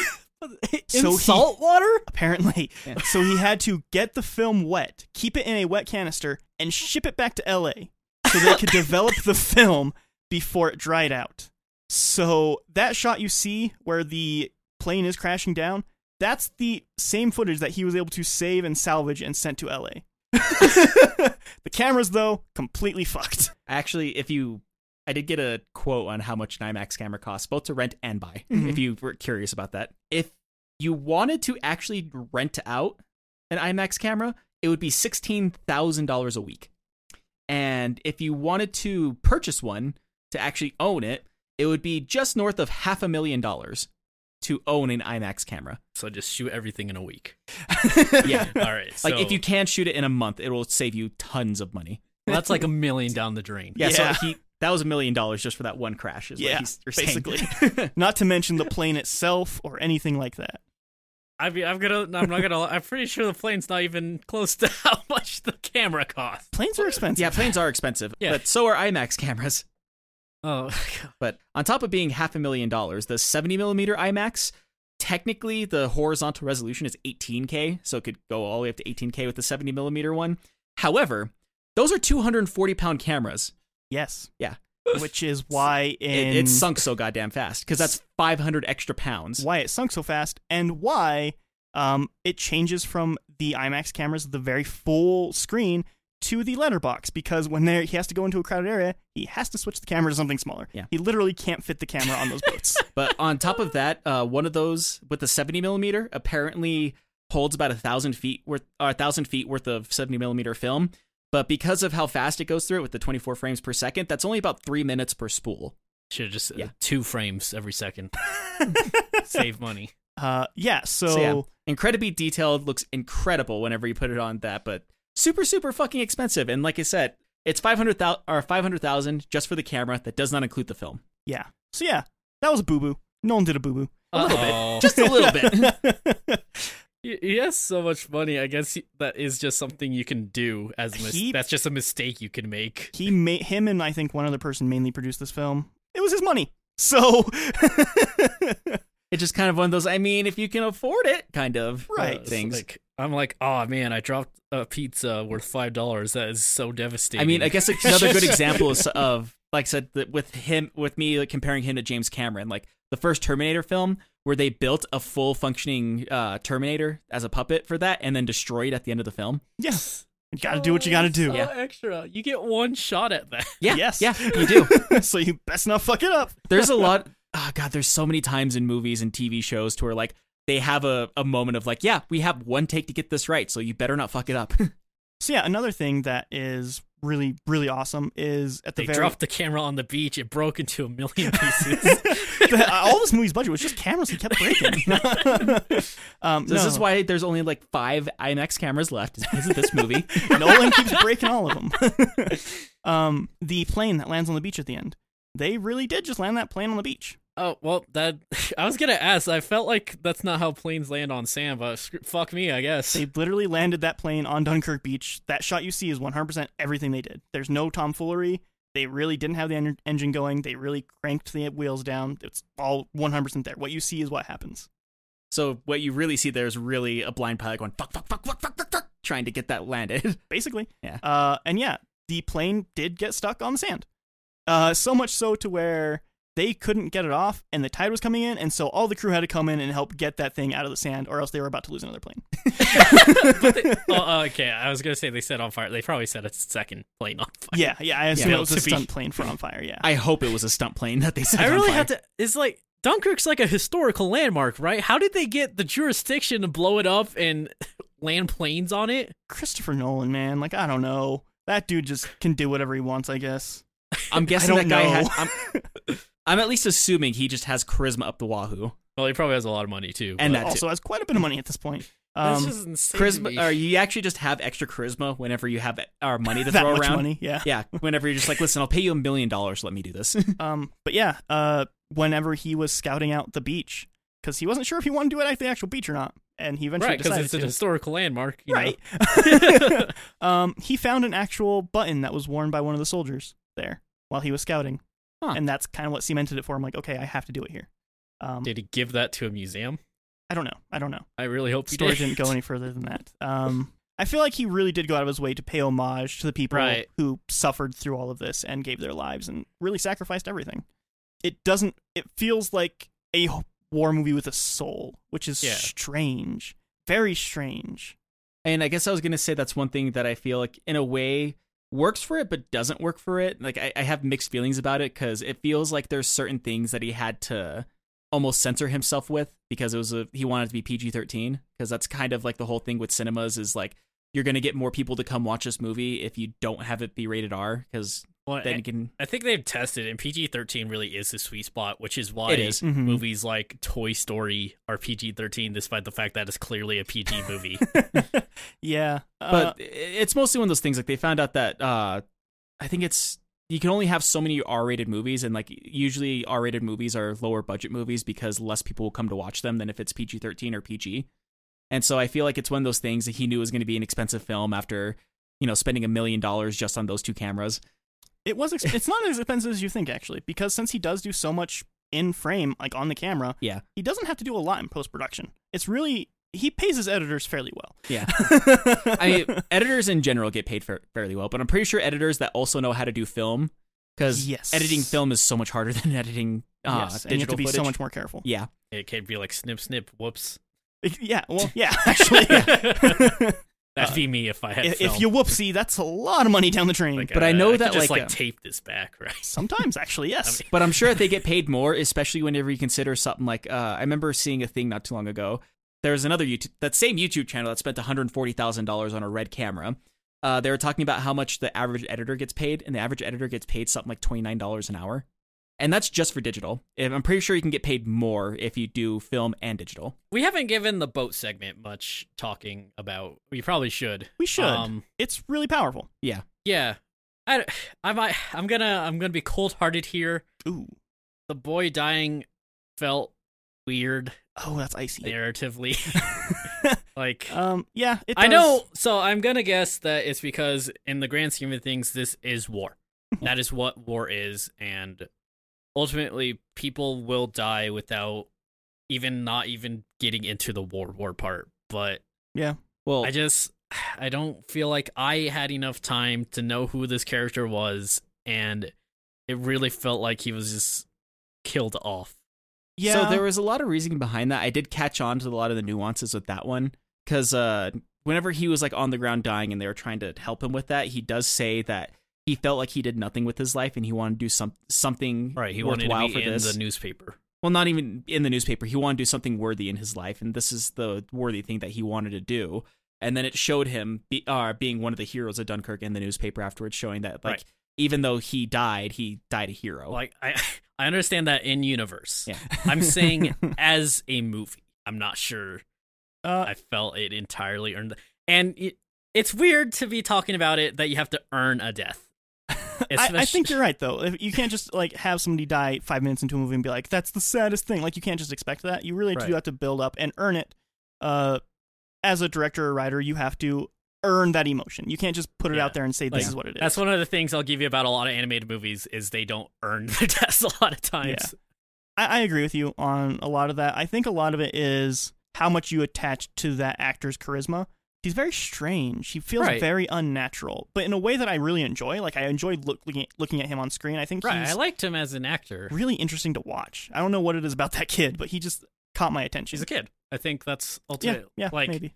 one of the hardest things to write is a realistic kid and i know he's 18 no 17 so Mhm. he is still a kid but like that's like especially in a war movie it's really hard to capture the uneasiness of that era Yeah, like I, I i only had it like four years ago so it's kind of fresh still for me but like just like the uncertainty of everything like the feeling that you're not doing anything with your life especially while i can't speak for 1940 britain i can speak for current america where the idea that if you don't do something worthy of your life it's a wasted time and wasted life um, yeah. Uh, at the time, for both uh, the Great War, which eventually turned into World War Mm-hmm. One in our Mhm. history books, and World War Two, um, Britain definitely had this thing about them to where they wanted to go earn their honor. They wanted to go and fight for the place that they loved. And they really did feel compelled to go and fight these wars. And so much so to where underage kids, 13, 14, Right. some, in some cases, 11 and 12 year olds, snuck into the army because they just wanted to serve people and make their family proud and like protect this thing uh, that they've grown up with. And so there really was this sentiment there. I'm not sure what it is like now because they don't uh, aren't nearly as involved in in wars. I would say. Right. I mean, in America, I still see that with a lot of like army kids and stuff. Well, yeah, Uh, you, you do see that a lot now with uh, America, but even it wasn't even just the British; like it was a lot of other places too. I know Sure, America, sure. there was a lot of uh, like a lot of a lot of weird things that they do with products nowadays started because of World War II. Like the fact that they put corn syrup instead of sugar inside of sodas is one good example of that because they needed the sugar for the war effort and they Yeah. needed to. Or uh, if you look in, I think it's 1942, pennies are actually made out of iron, or Yeah. 1941s because they needed the copper for the war. And so like there's a lot of things. There's a lot of they had a lot of propaganda going towards like, you know, we got to do this for the war effort. What are you doing to do your part? yeah, I think uh, the most stable part of the story is the boat part. It feels very like a lost battle almost. Um, to where the beach doesn't feel lost, it feels kind of bleak. Um, and the skies, you kind of feel like, oh, here's here's like a hero. He's doing like this amazing, brave thing. And then the boat, you just get these people. They're just people they're citizens. and they're uh, trying to do what they can and you really do get this feeling of like i don't want to see these people fail and there's such small things that he does to make that work um, just like the dad just kind of like knowing the military things because later we learn that his oldest son died in the war three weeks in and just like the small things that he knows or the ways that he's acting he's very sure of what he has to do and he just keeps doing it no matter what uh, it really makes you care about the character Which honestly, I thought that this movie was going to be a lot more of that. But like I said, the promotion for this movie, the way that they made it seem is that it was the civilians who came in to save the soldiers off of the beach of Dunkirk. Uh, they made it seem like it was going to be a lot more of that, but a lot of it is actually them on the beach yeah Yeah. trying to figure out how are we going to get off this beach, how are we going to get back home, how are we going to survive this. Yeah. Um, and to go back to Christopher Nolan and what he did for the research for this movie, uh, not just the interviews, but what he did to try to get in that mindset is he took that trip in an old boat in the way that they would have back in 1940 uh, to get rescued. And he took that trip and he went with his wife and a producer, and uh, it took 19 hours. It's a 19 hour boat ride on those boats to Just get there. just just to save those people to go there and Yeah. get back that's that's 19 hours and so i think him having that experience and like going through that it really put into his mind like the feeling that they were going through in a way that i think he wasn't quite able to experience with the uh the beach story because he can't feel that dread of being stuck on a beach without food and water um for an entire week but i think he very much got into the mindset of that boat of being Yeah. on that boat for 19 hours of Right. that back and forth trip and uh having a mission i think he was I think that's kind of why it feels like the most staple of everything.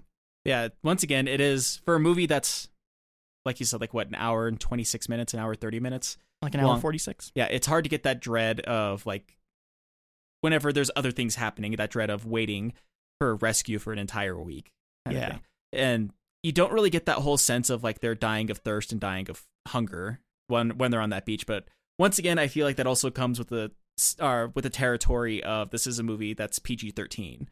So there's certain things that they just couldn't do. Like there's very minimal blood in this. There's very minimal Mhm. death scenes in this movie.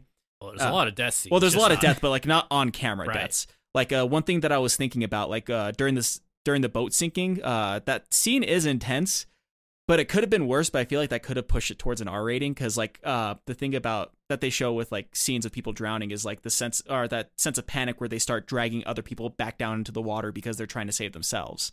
Yeah. Um, I think there's a lot of things they could have done to make it feel more brutal. Um, But once again, PG thirteen. yeah, I don't think that he necessarily aims for that. Uh, he definitely does have some R rated movies, Yeah. but I think this just feels better to be PG thirteen because I think it it's kind of a story that does need to be able to be shown to youth and be accepted.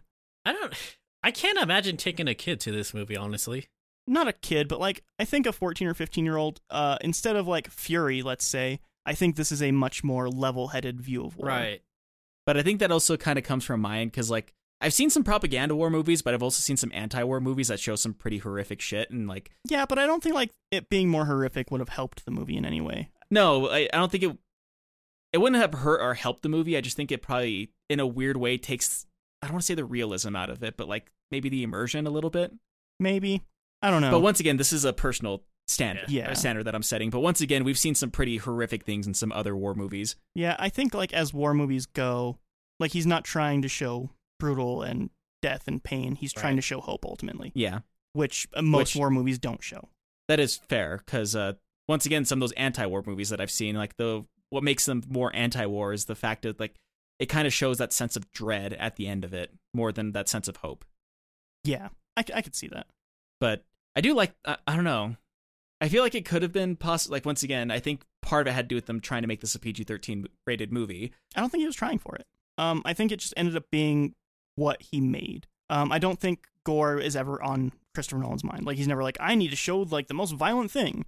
If But he what- shows violence, it's it's Well, yeah, I was stylized. gonna say I was a lot of the violence in this movie is very much stylized Mhm. more than it is gritty and realistic. Which there are gritty and realistic scenes in this movie, but there's a lot of other scenes that are very much stylized too. Yeah, I just don't think like when the fire is happening in the ocean, like I feel like you get the pain and the heartache and the anguish of those people burning Yeah, you do. alive, and you don't Uh, need to it's- show like their flesh burning off. It, it's not so much that; it's more or less like a. A good example would be like the very beginning scene, wherever uh, the main protagonist, which I don't even know if it says his name at all in the movie. I don't think it does. No, I don't I think don't he think does. but- really any character gets a name other than like the the pilots Citizen. and the citizens. Pilot. yeah. Yeah. But um, like that scene where they're running away from German fire, and it shows his entire uh, what's left of his platoon dying on camera, but it's just uh little you know explosions happening around them and them falling down. Like that was very stylized to show no blood while they were dying, in a sense. Yeah, but I mean, a real gunshot doesn't show blood spraying everywhere. Like Oh, Well, there's, that's a there's Tarantino. definitely. I mean, yes, this is definitely not Tarantino. Yeah. Um, But, but, like- like, it's. I think it's more subdued, honestly. that or like um whenever one of the are I don't know like because like it's very direct are it's very direct whenever they get shot for that for that like so I'm not saying like the oil scene like that was pretty horrific with whenever they're catching on fire in the middle of the ocean. Yeah. like I just don't think it But- needed the gore. I don't think it would have Yeah. added anything I- to it. There is still But, a uh, lot of like really unsettling. Like you hear a guy get crushed by a boat Yeah, against Yeah. the planks. Yeah. At, at the start of the movie. and it's really rough to hear because you Yeah. know exactly what's happening and you don't have to see it. I think that's one of the great things that Nolan does is like he's able to imply the things that are happening and it wouldn't affect you either way. If you saw him get crushed and saw blood spewing out of his mouth while you see his ribs cage crush in, it doesn't change the feeling you get. Like you feel it either way. Yeah, I I'm might not puke. like once again, it's not those s- scenes. It's the scenes that are dir- like you directly see what's happening, but they stylize it in a way to where there's not any like where like it, like the torpedo hitting, like that kind of scene. no no no like not even th- like except the beginning whenever they get shot, uh, whenever they're being bombed on the beach, and you like legitimately watch a guy get hit by a bomb, and you just watch his body almost cartoonishly fly up in the air, like that scene too. Which that Yeah, happens but, pretty like, early on, but like Again, like I once just- again, you don't need to have like the blood and gore of all that happening, or like, but I don't know. It, it once again, it's just like certain little things like that that I guess kind of took some of the immersion out of it, and it almost feels like it's because they were aiming for a PG thirteen rated movie. I don't know. I could see why that would take you out of it, but I also just don't think it adds anything. Well, There's and that's what also- I'm saying. Like, I feel kind of, I'm kind of on the fence about it. Is what I'm trying to say. There's also just like we have a version of what these things look like in our mind, and that isn't inherently what it looks like. Like someone getting shot is the best example of not at all what you think it looks like. Right. It's very small. It's not this big giant thing like you would see in like an action movie Yeah. of like blood going everywhere. Like it's really not what yeah, it is. and like the recoil that a body from being shot is is not even close to how they do it in movies. yeah, like most people have a ton of adrenaline flowing through them. They don't even notice they're shot until a little while in. Right. Right. Um, and like I think Which I get it's- that too, but um, I, I feel like there's a balance to it. Like you said, Tarantino. That's too much blood and too much gore. Too that that's too stylized to where like it's ult- ultra gory for the sake of being ultra gory. This one it feels like it's downplayed, but that's just once Yeah, again. I don't know if it, I don't know. I just but don't think it, needs it's it. it's yeah. I was gonna it, well, it's underplayed in the same way that they would uh like whenever someone gets shot in this movie, it feels like the same way someone gets shot in a Bond film. Yeah, I'm fine with it. Uh, ultimately, Christopher Nolan does want as many people to come see his movies as possible. Yeah. but he is definitely I'm going to make the movie I want to make. Yeah. Um, wh- everything that you see on camera is there because he wants it there. He's given, f- he directed, produced everything. Like he has full control over everything. And yeah, it does say that at the beginning of the film too that he wrote, directed, and produced this movie. yeah, so like everything that's in it, this is exactly what he wanted. This is 100% his vision. Yeah. So like he's not like changing what he wants. Like everything isn't is exactly what he wants. So it's not it's not him like going down to a different level. But I don't know. I, I feel on the fence about it. That's just me, though. I mean, if you want that big giant gory war movie, they're definitely That's out not, there. that's not It's not what that I he asked. want gore in it. I just I feel like there's just certain scenes that are I don't know. It it it just takes the immersion out. It feels more like watching a play compared to watching or being immersed in the scene and feeling the same dread that the people would feel on the beach. I get where you're coming from, but I disagree. Yeah. We're agreeing to disagree on this. Um, I understand that. So yeah, a couple last little things here. Uh, there were ten or so boats that you see in the end when all the civilian boats are going there that were actually boats used on that day for Dunkirk. Um, that helped rescue people. Uh, I don't know which boats they are, but they were actually boats that had been kept in good shape and restored and were used in the Just film. Probably not the grandpa boat. Probably not the grandpa boat, no. But more or less just boats that were like you said were if anything they might have been in a museum because I Yeah. feel like that would be something that you'd see in a museum. It's very possible. What is this man who gets the real ass votes? it's once again Christopher Nolan. I none of this surprises me because of some of the stories that I heard about Inception and because of what I heard about i- um Interstellar. Like it's things Like, that they I did know. for that movie to like that way it's actually something you see on frame. Like the fact that they actually built the Tesseract because it was the only thing that they uh, do to make him happy short of like building an actual fucking black hole to throw Matthew McConaughey in. I'm sure or- that he tried to make a black hole. Oh, I'm sure he did. or Oh, I- like um the scene in Inception wherever uh he's like floating through that hotel room and how they built an actual like rig set with that hallway to like yeah, make it when seem they like he's floating. coffeed High School Musical. E has been on this for weeks. It's just a dumb show. Listen, if it didn't come out after High School Musical, Um, oh yeah, like I know that's who this man is. yeah, he's insane. But this man, the fact this man has the audacity to do it, yeah, is Yeah. just It's kind of commendable. baffling. it's extremely commendable. He is one of the few filmmaking ass filmmakers in the industry still. like this dude just goes out of his way and he's like, "This is my exact vision," and somehow WB's like, "Oh fuck it, I guess do whatever you want." It- it's literally because he's like, "Hey, I made you a billion dollars. Would you like to make another million? Actually, that's probably it. He's Yeah. like, "Hey, remember that Batman trilogy where you made all the money? Can I just make whatever I want now?" Like, I guess. They know that he's going to make money off of it. I think the one thing that's also commendable about it is he's able to make these exact visions how he wants to make them, but he can do it without being another Kubrick. Yes, he he's not a gigantic asshole. Yeah. He is fairly uh charismatic actually from what I understand. Like he works with his actors and he's very respectful and he doesn't push them to do things they're uncomfortable with. If they're uncomfortable with it, he's not going to make them do it. We got Harry Styles to be in a war movie. Right, and he did good. Like he's just good in this movie. It's insane. Maybe Harry Styles is just the next big actor. Who knows? Who knows? Maybe. Uh, probably not mean, because I, well- don't think he's done anything since this movie. No, I but uh, don't know. well, it's kind of one of those things. You'd be surprised. Well, I maybe not surprised, but I was gonna say like there's a decent amount of actors who moved to LA because they wanted to get their band up off the ground and then ended up becoming actors instead. Yeah, I but, think one I of the mean, most- Harry Styles was definitely music, and then this apparently. Yeah, yeah, maybe he'll be in other movies. Who Yeah, knows? who but knows? he'll I don't know, in- it'll- it'll he'll- he's be- in Tenet. Who knows? That would be funny, actually. He's like, It'll be "Hello, I am interesting to Harry see- Styles." it'll be interesting to see if he is in another movie and if he does nearly as well. yeah, Because who- eh, I don't, it's one of those things. Like one thing that I found out recently, and I think this is I mostly saw it from like the voice act- acting side of this, is there's a lot of people in the voice acting community that they're actually really good actors, but they get really shitty directions sometimes, and so sometimes people get uh, a rap of like, oh, they're just really bad at doing their job, but they keep getting jobs. Uh, when that's not that's- the case. The fa- it's sad to be that people are so disconnected that they, They don't are. think voice actors are actually good actors. yeah.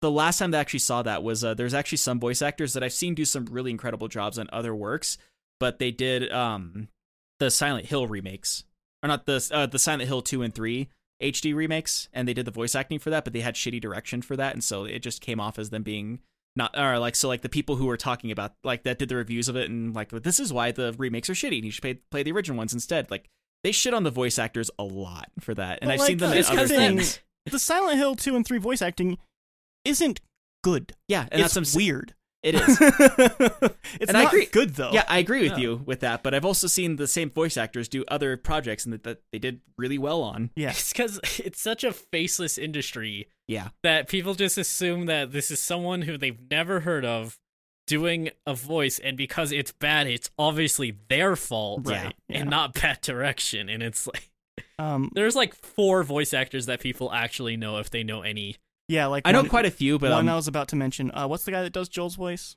oh, uh, Troy Baker. Troy Baker. Yeah, he plays Bruce Banner in the Marvel's Avengers, and it's so good.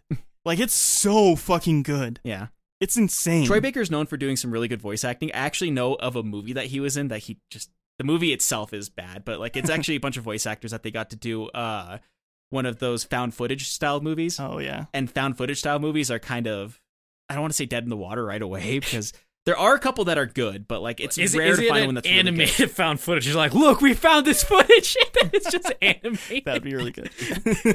but no, once again, like he doesn't do a great job in that. But once again, I think that has to do with the direction of it. yeah, it's definitely they have to be able to bond with that character Exactly. and have a director that understands cast. Honestly, it's casting. Yeah. you well- can have somebody really amazing, but if they're cast poorly, then it's gonna be bad. Right, like, and I think guess with it- actors, people understand that more, but it's just voice actors. I think people forget. well, no, th- they're people forget that actors. with actual with actual actors too. A good example of that would be like Lena or Lena Headley, I think is how you say her name, the p- one who plays Circe on uh, Game of Thrones. Mm-hmm. Like apparently, she, for the longest time, she was a very hated actress because she did a good job, our job playing a villain. Yeah. But she's done other roles that she did rather well too, and it's but because they can't disassociate her like like oh she's a bitch in this film, so she's obviously a bitch in real life. People are That's- Yeah, they are. People are dumb, is what it comes down to. yeah. yeah. Mm-hmm. Um, one last thing here for this All movie. right, give us the the Give us the Dunkirk.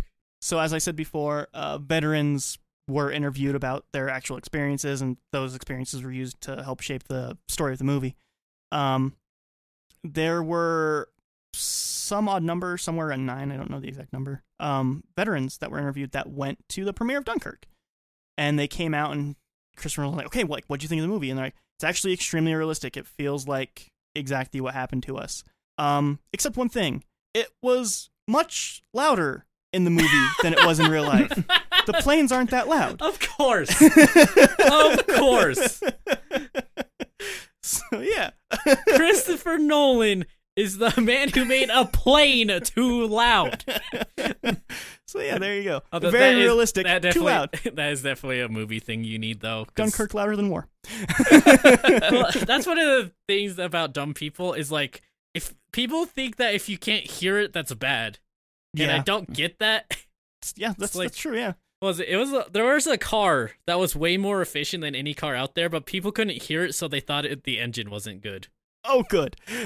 So Talking they about had the to- Prius. I I don't know, but they had to artificially add an engine sound to get people to buy it. That's really dumb. Well, I guess another good example of something like that too is uh, I remember in high school, people got really excited about putting cherry bombs on their car, which a cherry bomb is the closest thing you can have to legally having straight pipes on your car. Stupid. So it's like the Oh. loudest you can legally have your car. I thought you meant cherry bombs, like you said. firecracker. Yeah, I was like, why are people putting that on their So car? yeah, there, there's a type of muffler that like very minimally muffles the sound coming out of your exhaust, and so it makes your car really loud.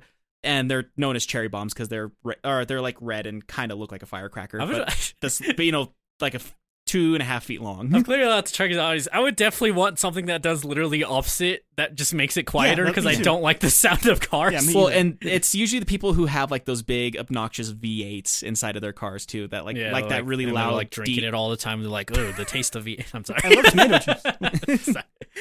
no, yeah, But yeah, they just like the sound of a loud V8 or like a loud. um A good example would be like people who drive Harleys because l- Harleys on purpose are very loud. there was one at the gas station. It was uh, he was also blaring music, which you're n- who does that on a motorcycle? First off, Yeah, that's Yeah. weird. But yeah, and then he's like, "Rah, rah," and then he like comes out, he comes by, and my car's like, "Rah," I was like, does he think because I have an old car, I like noise?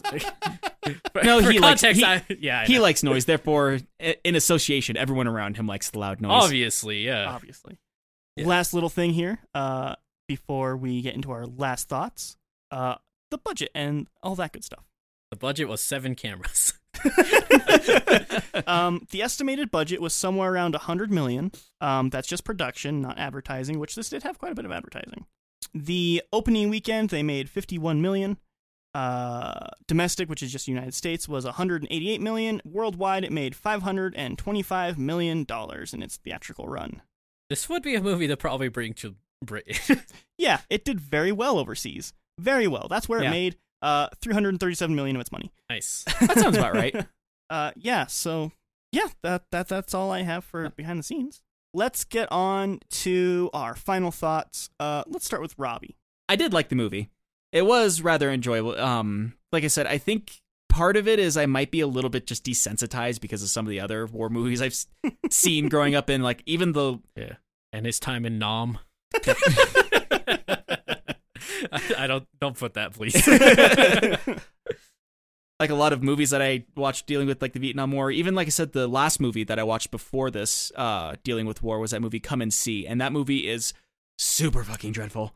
So I think I might be a little bit more desensitized to uh, some of the dread that was in this movie, but I did, did still feel it, and I still feel like there were some things that they kind of not so much held back on, but like it felt like it wasn't all there in a weird way. But other than that, like the movie itself, it um the timing is a little bit weird on it too. Like I was saying with E, but I feel like a second viewing around would probably help with that a lot. As we were talking, because it Yeah. takes a week, a day, and a, an hour, and it tries to compress it all together into one large sum. Sum, Uh, second viewing, I think, helps solidify the structure of Right. the narrative a Uh-huh. lot but more. seeing it, like I said, going in blind is a little bit jarring, and it's a little bit hard to kind of put it all together. But all in all, this is very much an enjoyable movie. But I think I feel like at least me and Dry are big Christopher Nolan fans. Like like go- going all the way back to even his Batman days, I think we were still big um, Nolan First fans. movie, Batman. My my introduction to him was Memento, so that was fun. Yeah. I didn't realize he actually did Memento. That was actually that was Yeah, a, that's him. apparently my introduction to him too. I just didn't know it at the time. but um, yeah, like he just does film very well, and you you are right. It does a very good job of bringing hope to what is essentially a hopeless situation. yeah, it captures that feeling very well. It does. Uh, I would say it's like a seven out of ten. Cool. Yeah, it is an like I said, it's an enjoyable movie. It's not the best war movie I've ever seen, but it is a very good one still. Uh, e. Good movie. I am not the audience. Ninety nine percent of the films that we do on this podcast, you're not the audience. Except yeah, the other one percent are mine. No. uh it's it's really hard to so it's really it's a good movie, like I just said. And it's hard to really explain how I can talk about this movie in such a positive light, but still claim I'm not the audience. And it really just has to do I'm not I don't really care for war movies. And this does the best job at not feeling as much as a war movie. I never felt like I was being told to die for my country, which is always a good Yes, that's always a good sign. yeah, but I mean, ultimately, Christopher Nolan is Christopher Nolan. He knows his stuff. He knows how to write a character. Like I said, I love how much you can tell without having to say anything with these characters. yes. It is weird that he does such a good example of show don't tell when he clearly loves telling you as well. He does love exposition. He's Yeah. a huge fan. but I think ultimately I'm gonna also give it a seven out of ten, and that for a war movie that's really good for me. cool. Um, and as for me, I I obviously really really love this film. Uh, like I said, it's not Nolan's best, but it's very nearly my favorite war movie. Not quite. Uh, 1917 overtakes it for me as being just just on another level. I would say this and uh, 1917 are on a whole another level of war films, and they personalize the the whole experience quite a bit. Very different feelings out of both films Yeah, as well, yeah. though. But yes, I I really really do love this movie. Uh, it has all the Nolanisms that you've come to know and love. It's very timey wimey. Uh, characters feel uh, disjointed while still feeling very Jointed. involved in all, very jointed. Yes, thank you. involved in everything. Just very very Christopher Nolan. Yeah. It's it's it's very loud. it, Even though yes, we- it's extremely loud. That being said, we didn't actually listen to it at that loud of a volume. Uh, no, I- it was very quiet actually Yeah. because uh, if I turned it up any more, then the bass would have shaken the sofa, and that would have been a problem. also, the neighbors probably would. Yeah, the complain. neighbors would not, Not have enjoyed appreciated that. that. Yeah, so I, I really love this movie. Huge, huge fan. I'm gonna give it a nine out of ten. I highly recommend it to just people who love film. Honestly, just the fact that he got this thing made in the way that he did is incredible. Okay. But yeah, thank you guys for watching this movie. Yeah. Uh, Not a it was- problem. Thanks for inviting me back after my two week hiatus. Yeah. um, if anybody wants to get a hold of us, e where can they do that? You can get on our Facebook and our Twitter, the last ones in and the last ones in podcast, and we are having we have an email. Send us your witty comments. I don't have one this week. Send us your witty comments. We have one for next week. Tell us about your bread and jam stories. yeah, there's man, bread and jam in this Bread movie. and jam in this movie looks really Tell good. us your favorite jam. There we go. Ooh, yeah. You can email us at the last ones in podcast at gmail.com. Once again, that is the last ones in podcast at gmail.com. Bam. Robbie, take us out. if you're out there protesting, protest safely. Get checked. Wear a mask. Wear gloves if you can. If not, stay home or stay alone. Stay alive. There you have it, people. Uh, thank you for listening. We will be back next week with another episode. Yeah. Uh, have a great week. Bye. Good night.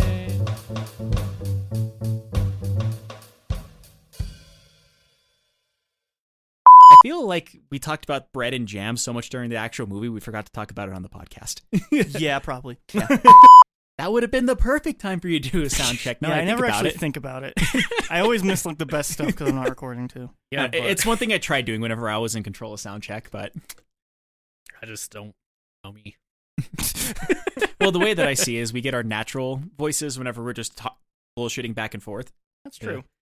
Except me, because you know me, I, I literally just go between yelling and Yeah, if you're really excited, then I'm between way too loud and kind of too quiet.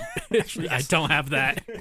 Just you know, kind of talking like this throughout the most of the podcast. And then that scene was bullshit. so I was gonna make a joke about how it's about a band and how there's a guy named Kirk in there, and eventually he just like, ah, they kick him out, out, and they say, you know what, we're done with you, Kirk. We're done, Kirk. but E stole that, so I can't use that joke now. There's the internet. Reusing jokes is what they do. hey. it's a meme now.